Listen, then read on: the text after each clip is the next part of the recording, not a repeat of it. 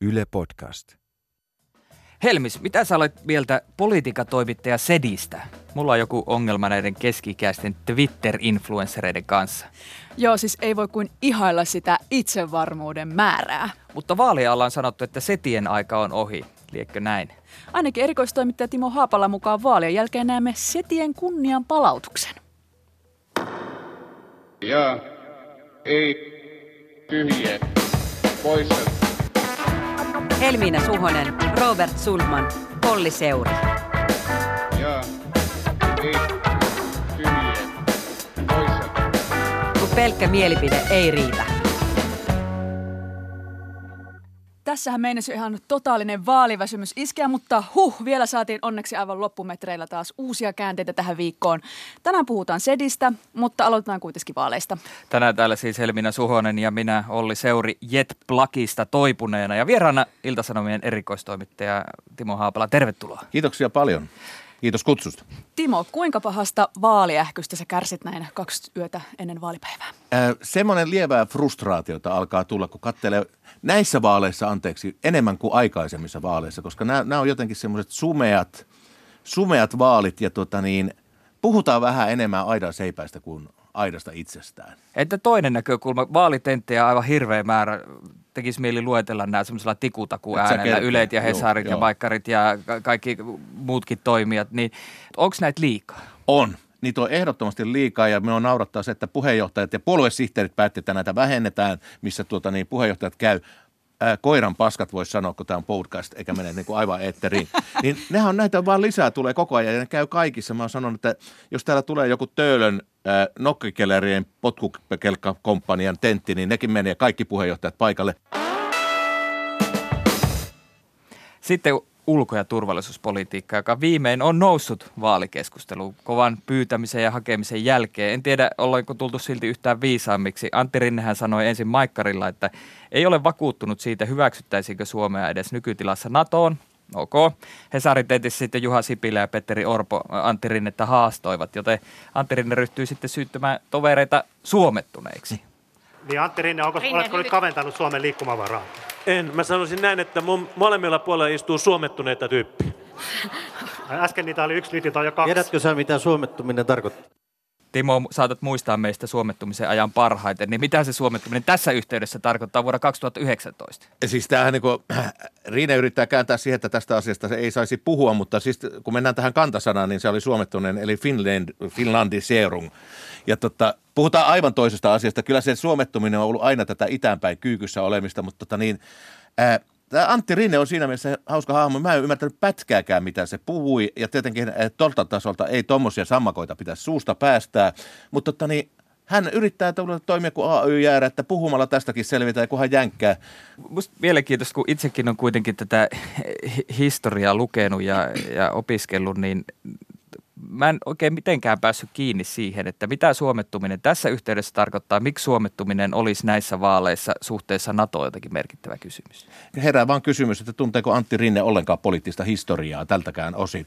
Ja sitten tietenkin hän on näillä luvuilla tuleva pääministeri, niin hän ottaa siis, siihen voi olla uskomatta tai uskoa siihen NATO-optioon, mutta sinänsä se on ollut Suomen ulkopoliittisen johdon työkalupakissa koko ajan, että se lisää niin kuin sitä, että Suomella on mahdollisuus hakea. Jos tämä menee sanomaan, että ei Suomea oteta. Sehän noterattiin Kiinaa myöten julkisesti ja Kremlissä taputetaan käsiä, koska tämä on just sitä, mitä siellä tuolla itärajan takana toivotaan, että suomalaiset ovat ymmärtäneet viestin, että ei ne ota teitä NATOon. No mutta entä sitten näiden muiden puolueiden reaktiot? Sitä kauhistelumäärää, että nyt Antti on pilannut meidän ulkopolitiikat. Kiinassakin on uutisoitu. Niin entä nämä reaktiot? Come on. Joo siis, herranen aika, nythän on vaalit.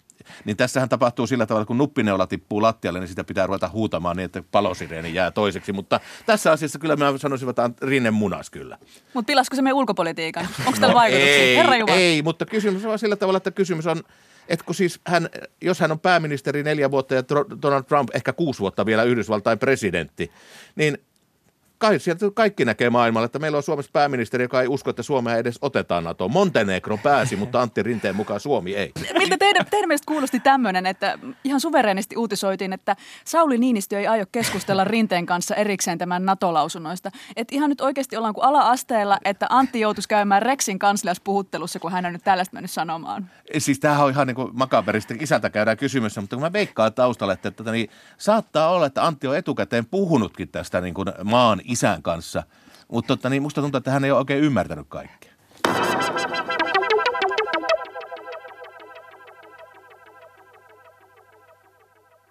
Puhutaan sitten niistä sedistä ja ihan aluksi määritellään, että mitä tällä tarkoitetaan.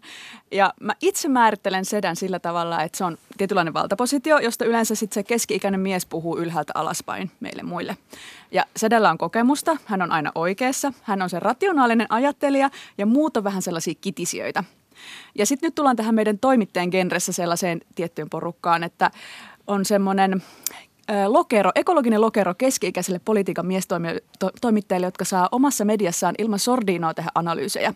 Ja se näyttäytyy mulle sellaisena, että journalistisesti heille tärkeintä on saada se oma äänensä kuuluville. Ja siihen kuuluu olennaisesti härnääminen ja sellainen, että hehe, mitä hän tästä ajattelee. Niin Timo, kuulostiko tämä pahalta? Oletko sä setä? Toi sun johdantosi alkuosa oli paikalla, että mehän kyllä tiedetään, miten asiat on. Joo. Että ei siihen ole nokan koputtamista. Ja, tämä on niinku semmoinen hieman illuusio. On setiä, mutta kun sä katsot tätä niinku nykyistä keskustelua, niin on tämmöistä, niinku, se ei ole ihan semmoista vitsikään. Ja kyllä tämä niinku, totta kai vähän niinku tulee härnättyäkin. Mutta onhan meillä olemassa tämmöinen punavuorelaiskäpyläinen vihervasemmistolainen mediakupla. Oho. Ja minä vaikka, että kun mitataan palstameita millä metrit meidän setämiesten jutuilla ja heidän jutuillaan, niin kyllä me vielä kirkkaasti tappiolle jäädään. Ai, tässä on tämmöinen niinku polarisaatio toimittajissa. Siis, joo, kyllä mä niinku myöntäisin, mutta kuten sanottu, niin tunnen muutamia muitakin setämiehiä. Pohditaan joskus,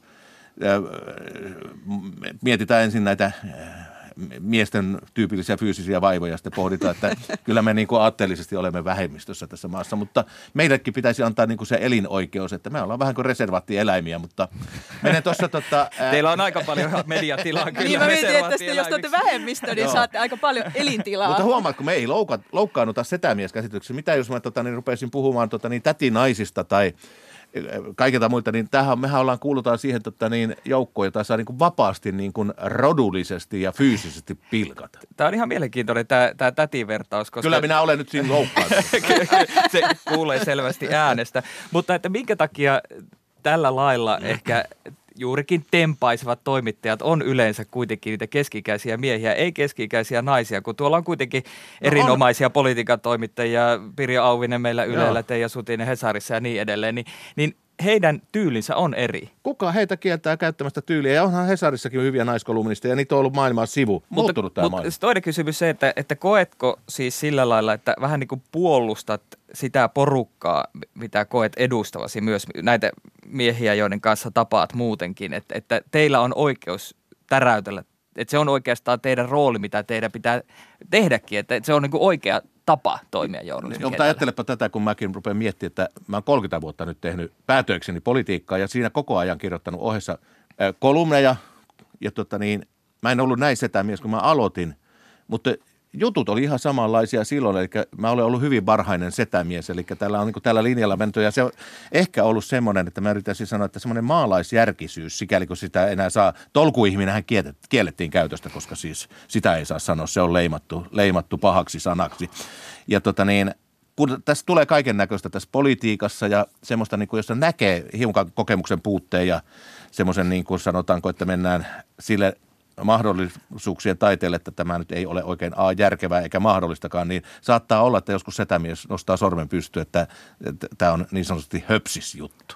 Liittyykö tähän se, että olet tällä viikolla twiitannut, että ensi viikolla nähdään vaalien jälkeen siis setien kunnianpalautus? En mä tiedä, nähnyt, siis ei varmaan kunnianpalautus, tämä oli semmoinen hurskas toivomus, mutta tämä tietenkin viittaa siihen, että kun menin sanomaan, että tässä ilmastopolitiikassa on käyty tätä keskustelua, niin mä korjaan senkin, että ei mulla ole esimerkiksi, miten tämä väärinymmärryskin menee. Ei mulla ole mitään sitä vastaan, että nämä lukiolaiset ja nuoret kokoontuu eduskuntatalo eteen Ei se ole se pointti. Siis siellä alkaa jo käsitystä muodostaa ja pitää olla rohkeutta ja näin poispäin. Eikä mitään, se on hyvä.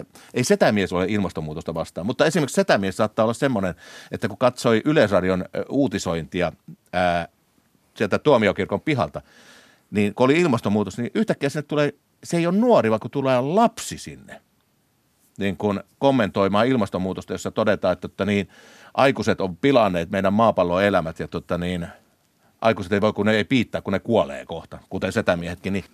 Mä kiinnitin huomioon, että Twitterissä olet kommentoinut just tätä 10-vuotiaita, että on nykyään muodikasta, että 10-vuotiaat tästä sanovat ilmastonmuutoslausuntoja. Ja sitten eräs kommentoi siihen, että ainakin näiltä nuorilta tulee fiksumpia kommentteja kuin vanhemmilta sediltä, niin se vastasi tähän, että maa on kulttuurivallankumouksessa, lapset pätkivät pampukepeillä setiä hengiltä. Niin mihin sä viittasit tällä? Niin kuin pampukepeillä pätkimiseen ja lapsiin. Siis, pitäisi ensinnäkin niin alustaa sitä, että mikä oli Maon johtama epäonnistunut kulttuurivallankumous, mutta sehän johti siihen, että yliopiston opettajille, professoreille ja muille pantiin aasihattu päähän ja puoluekaaderit siis Maon käskystä niin kuin ohjasivat sillä tavalla, että lapset tuomitsivat vanhempansa, opettajansa ja kaikki muut ja tehtiin harppausta tiettyyn suuntaan. Ja se päätyi ihan oikeasti siihen, että tiettyjä setämiehiä, esimerkiksi yliopistoprofessoreita, niin hakattiin lastentoimista hengiltä. Mutta herra Jumala, miten tämä ilmastonmuutoskeskustelu? Ei, vaan se oli niinku viittaus siihen. Ja kun mä sanoin, tämä ei helpottanut minun mielestäni. Historia selitys. Kysymys on sieltä, että lapsia käytettiin. Tämä on niinku sillä tavalla, että lapsia käytetään hyväksi politiikassa. Ja kuten sanottu, niin... Eikä nuorilla ja lapsilla voi olla toimijuutta politiikassa.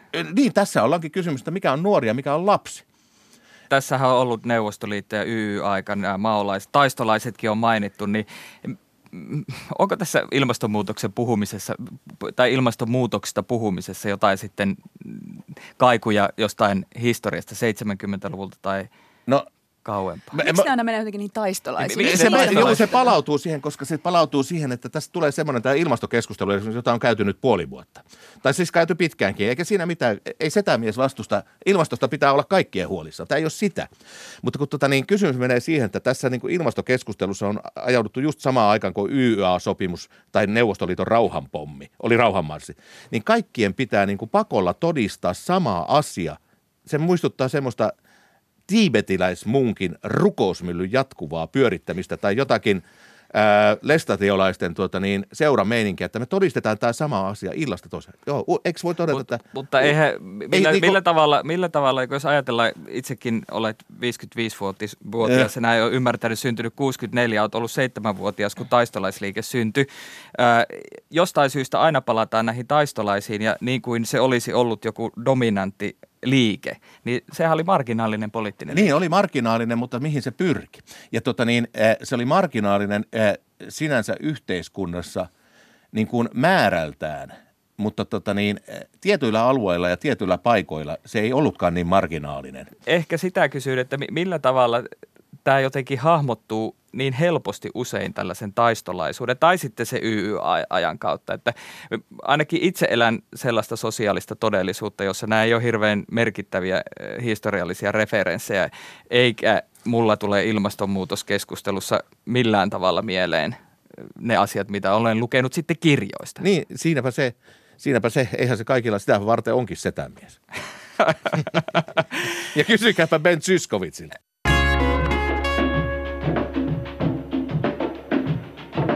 Kuunnellaan tähän väliin. Olen puhuttu nyt ilmastovouhotuksesta. Se on setämiesten oikein tämmöinen lempariaihe tosiaan. Niin eräs ilmastovouhottaja tälläkin viikolla on mesonnut.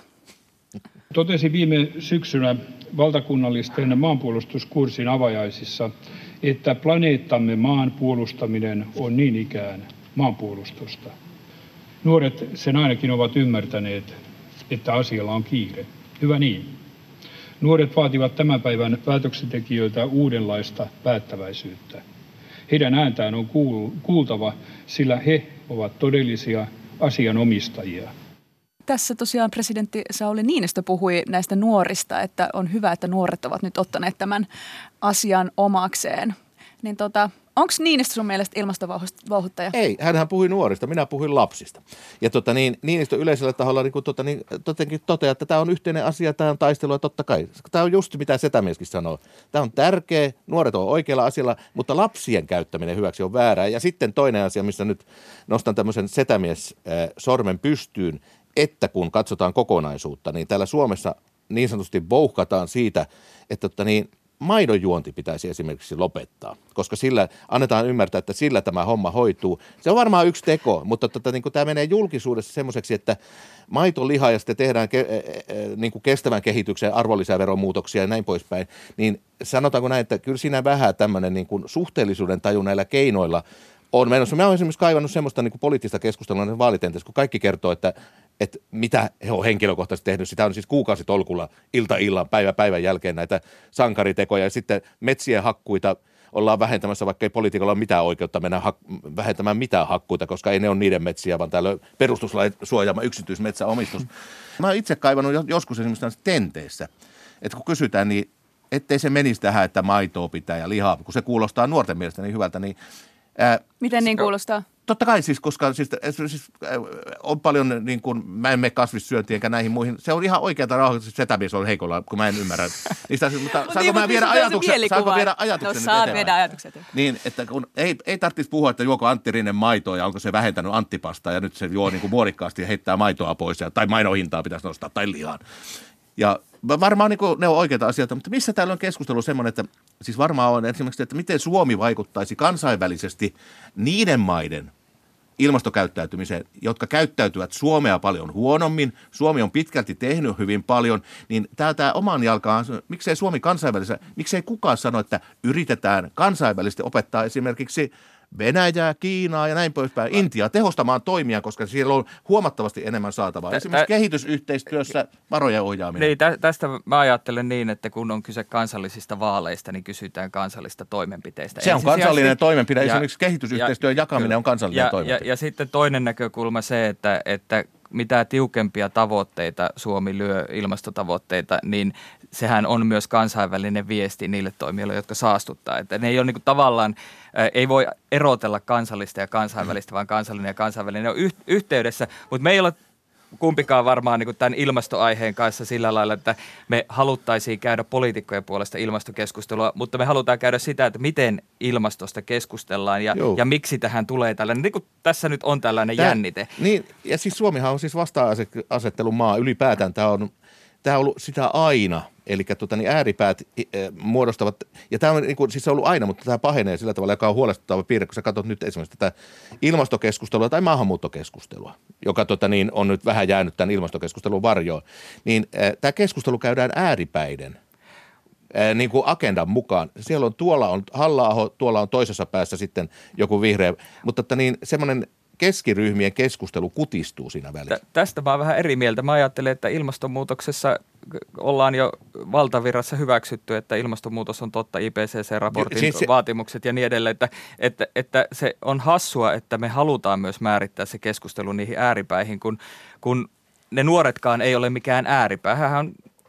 He edustaa omaa sukupolveaan ja 2007 on jo vaalitutkimuksessa nuorten enemmistö katsonut, että ilmaston lämpenemisen torjuminen on tärkeämpää kuin mikään muu poliittinen kysymys. Täällä on pitkä jänne ja nyt me ollaan nähty vaalien alla aktivoitumista ja tuossa oli aika mielenkiintoinen emerittaprofessori Marja Järvelä kirjoitti blogissa, että ilmastonmuutos on saanut Suomessa alkaan kulttuurishokin. Järvelä kuvaa shokkia tilanteeksi, jossa ympärillä oleva arkinen maailma näyttää yhtäkkiä vieraalta. Vanhoilla rutiineilla ei pärjää, vaan hämmennyksen keskellä on pystyttävä luomaan uusia toimintatapoja. Osa sopeutuu ja pärjää, osa on vaikeuksissa ja ärtyy. Ja tunnistatko tämän? Että mä en koe tätä mitenkään haastavana tai elämäntapaa haastavana, mutta sulla tulee heti tämä, että lihaa ja maito. Eikö mä siis se on vaan sillä tavalla, että ei tämä lihaa maito, mä otan sen tietenkin kärjistysmielessä kyllä. Esimerkiksi. Ja se on esimerkki, mitä minäkin olen vaalitenteissä varmaan syyllistynyt käyttämään. Ja kärjistävällä esimerkillä sä saat yleensä paremmin valitentaattorina tiedät, että ne kannat esille, sä johdatat keskustelua lievillä kärjistyksillä. Mutta mennään esimerkiksi tähän sähköautokeskusteluun. Tai sitten tähän hakkuukeskusteluun, niin kun sä kuuntelet jotain asiantuntijoita, siis tekniikan tohtoreita ja muita, niin esimerkiksi tämä sähköautokeskustelu, niin se lähti jo syksyllä semmoisen epärealistiseen suuntaan. niin toimittajankin merkitys, olko sitä miestä mukaan tahansa, niin kannattaa niin joskus muistuttaa, että tämä ei yksinkertaisesti, jotkut niin asiat ei ole mahdollisia. Realismi on kyllä hyvä sana. Nyt kun me ollaan poimittu tähän vähän myös erilaisia twiittejä, mä myönnän, että joudut tässä edustamaan itseäsi laajempaa setien joukkoa. Minä kestän sen kuin setämies. Kyllä. Niin täällä esimerkiksi, jos poimitaan pari, Saska Saarikoski on twiitannut, hyvää tarkoittavat ihmiset halusivat tehdä näistä ilmastovaalit, mutta katsoivat vain pöydän persujen vaalivoitolle. Voisikohan tästä oppia jotain? Ehkä Pekka Ervastin kolumni Maaseudun tulevaisuudessa, löytyisiköhän persujen ulkopuolelta joku tolkun ja rohkea poliitikko, joka myöntäisi, että kansalaisille saattaa olla ihan ymmärrettävää epäluuloa ja kiilusilmäisen ilmastonmuutoskiihkon suhteen, vai herätääkö vaali-iltana Jussi Halla-ahon nauruun? Niin. Joo, ja Matti Virtanenkin on kommentoinut, hän on kirjoittanut sen kirjan ilmastonmuutoksesta, niin hän viittisi, että sedät on ollut koko ajan oikeassa tässä asiassa. Onko teillä tosiaan se niinku realismi ja järki? Se ehkä näin niinku nuorempana toimittajana, sellainen tulee joskus mieleen. No sanotaanko näin, että kyllä joku joskus joutuu muistuttamaan, että ei heikoille jäille kannata mennä. Mä en tiedä, miten tämä on maailmassa mennyt nyt sillä tavalla, että niin, ikään kuin sä ylität tietä, niin sä menetät puheoikeuden. Ja sitten sä todellakin ruvetat, että niin, tämmöinen neitseellinen semmoinen näkemyksen kehittäminen on parempaa kuin semmoinen, jos takana saattaakin olla jo muutama 10 vuotta nähty ja kaiken näköisiä keskusteluja, mitä tähänkin ikään on nähnyt, niin ne on vähän tussahtaneet. Ja siksi se menee niin kuin aika usein tuohon, niin kuin siis, mä myönnän, että tämä on setämiestauti, mutta se menee just tähän 70-luvun kommunisti-ideologiaa, joka virtyi silloin tietyiltä taholta yhtenä totuutena. No se ei mennyt ihan niin. Tulikin uusi totuus. Aina sinne. Joo. Mä mietin myös, mutta mitä setä...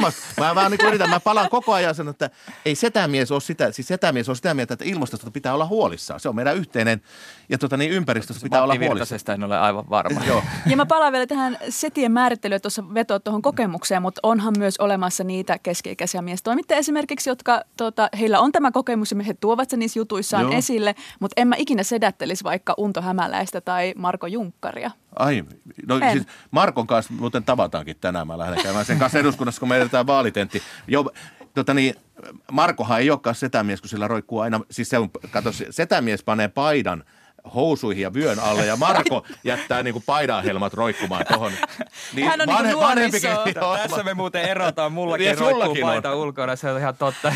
Mutta tämä on mun mielestä ihan hyvä pointti, ja sitten tästä kokemuksesta tulee myös sellainen olo, että mehän tässä on joku ero siinä, että minkälainen sosiaalinen todellisuus me jaetaan esimerkiksi suhteessa tähän ilmastonmuutokseen. Ja se ero ei palaudu siihen, että toiset on jotain punavuoralaisliberaaleja ja toiset on setiä. Mutta meillä on joku ero. Meillä on ero. Niin osaatko sanoa, että minkä takia se ero heijastuu jotenkin sitten tällä julkisella näyttämöllä usein sillä lailla, että kuitenkin te vanhemmat olette niitä, jotka tempasette, ja me tehdään enemmän sitten kuitenkin uutistyötä ja haastatteluja ja analyysejä ja niin edelleen. Tiedätkö, mistä tuo johtuu? No. Katsoko, mäkin nykyään tempasen, ihan päätökseni tempasen, mutta kysymys on siinä, että kannattaa muistaa, että me kaikki setämiehet ollaan tehty uutistyötä, haastatteluja. Me on lähdetty ihan puun tyvestä. Ja nyt me sitten tempaistaan, kun me ollaan tämmöisessä tempasuiässä. Mutta jos nyt mennään siihen tempasun ytimeen, joo. niin miksi sä tempaset?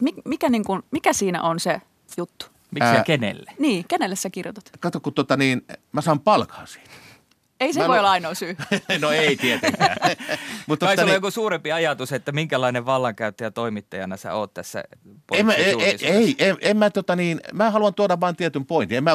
Ei mulla tule mieleenkään vallankäyttökysymykset missään. Vaikka se on osa meidän työtä. Niin, siis se saattaa olla, kuka mitenkin kokee, mutta en mä sitä koe. Mä tuon mielelläni tietyissä tilanteissa kyllä näkökulmani esiin.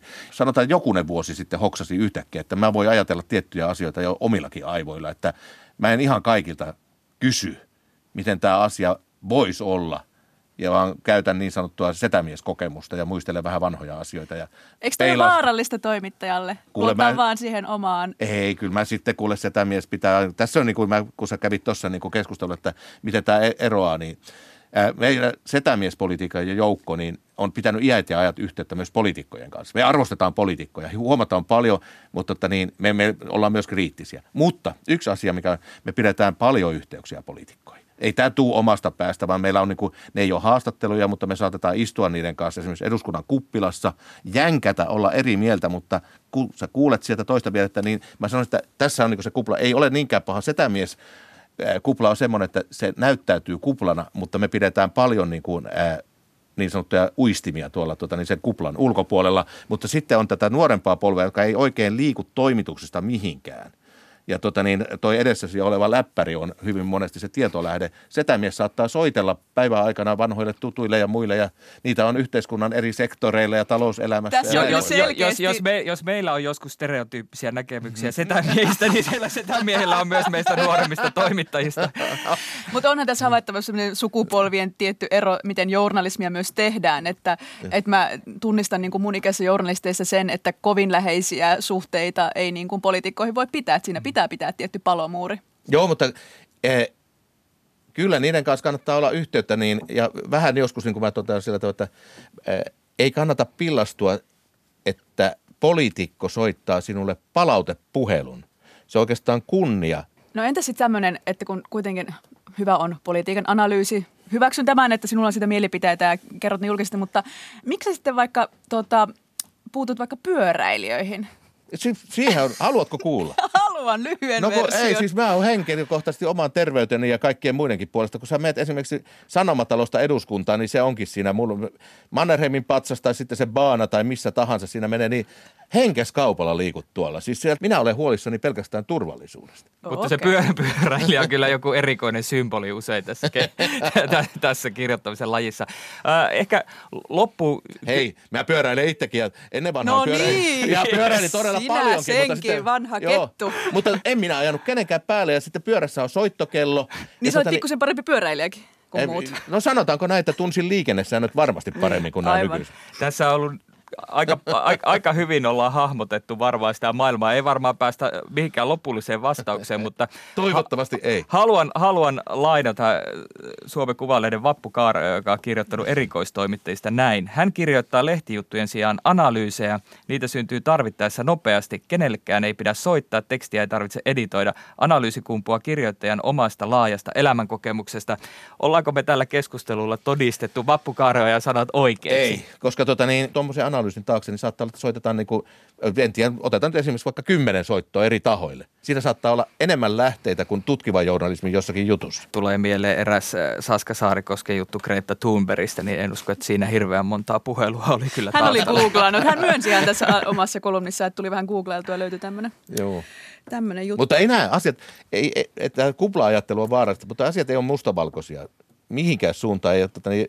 Välttelen aina sitä, siksi mä en pidä ääriliikkeestä, enkä yhden totuuden liikkeestä. Setämiesten liike ei ole yhden totuuden liike. Mitkä ne totuudet on setäliikkeessä? Ei siinä oikeastaan ole mitään. Me hyväksytään, maailma muuttuu ja niin me kuunnellaan ihmisiä. Että jos on hyvät perustelut, niin setämies voi muuttaa jopa kantaan.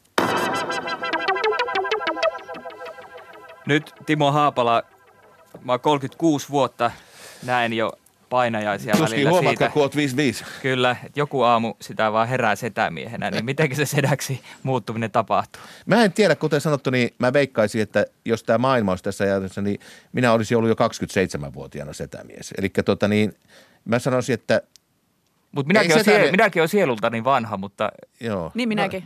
Kyllä susta vähän, kyllä sä oot muuten. Sanotaanko, mä melkein takia sulla oli sanoa sulle, että...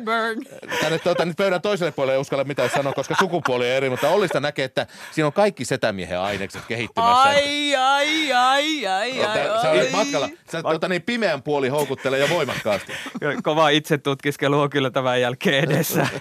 Hei, muun muassa Saska Saarikoski eilen twiittasi, puhuttiin tästä setämiehestä sielläkin, niin hänellä oli yksi neuvo, että setä ei kysele, setä tietää. Keskustelu päättynyt. Jaa, ei, tyhjiä, poissa. Keskusta Juha Sipilä on sinnikkäästi vuodesta toiseen toistanut tätä samaa väärää tietoa velkaantumisesta. 1 000 000 euroa tunnissa, yötä päivää, pyhää arkea tuli velkaa. Luku on siis oikeasti lähempänä 600 000 euroa tunnissa, eli vuositasolla puhutaan miljardien heitosta. Nyt jaa, ei, tyhjiä, poissa. Tuleeko väärästä väittämästä totta, jos sitä hokee tarpeeksi monta kertaa? En tiedä, tunteeko Timo vielä tämä formaattia, kun hän ei ole setämiehenä ehkä kuunnellut meidän podcastia, mutta pitää vastata jaa, ei, tyhjää, poissa. Saa ihan lyhyesti perustella. Tyhjää. kyllä se monesti pätee, kun sä toistat valhetta riittävän monta kertaa, niin se muodostuu totuudeksi. Olli. Mä sanon jaa. Tästä itse asiassa Pekka Sauri, ei sukua minulle, totesi Twitterissä. Faktoja ei ole olemassa, näin nämä asiat koetaan. Väite muuttuu faktaksi toistamalla sitä riittävän monta kertaa. Niin, itse asiassa me oltiin samaa mieltä. Annanko mä väärän luokittelun? Sä otit vaan tyhjää. Joo. Mä sanon kanssa jaa. Tälle luultavasti käy ihan samalla tavalla kuin viime hallituksen ministereiden hokemalle 1 miljoona ihmistä pitää uudelleen kouluttaa. Tai tämä aivan klassinen virhe väittämä, että 80% Suomen lainsäädännöstä tulee EUsta. Nämä ei pidä paikkaansa. Huom, huom, huom. Ei hassutella.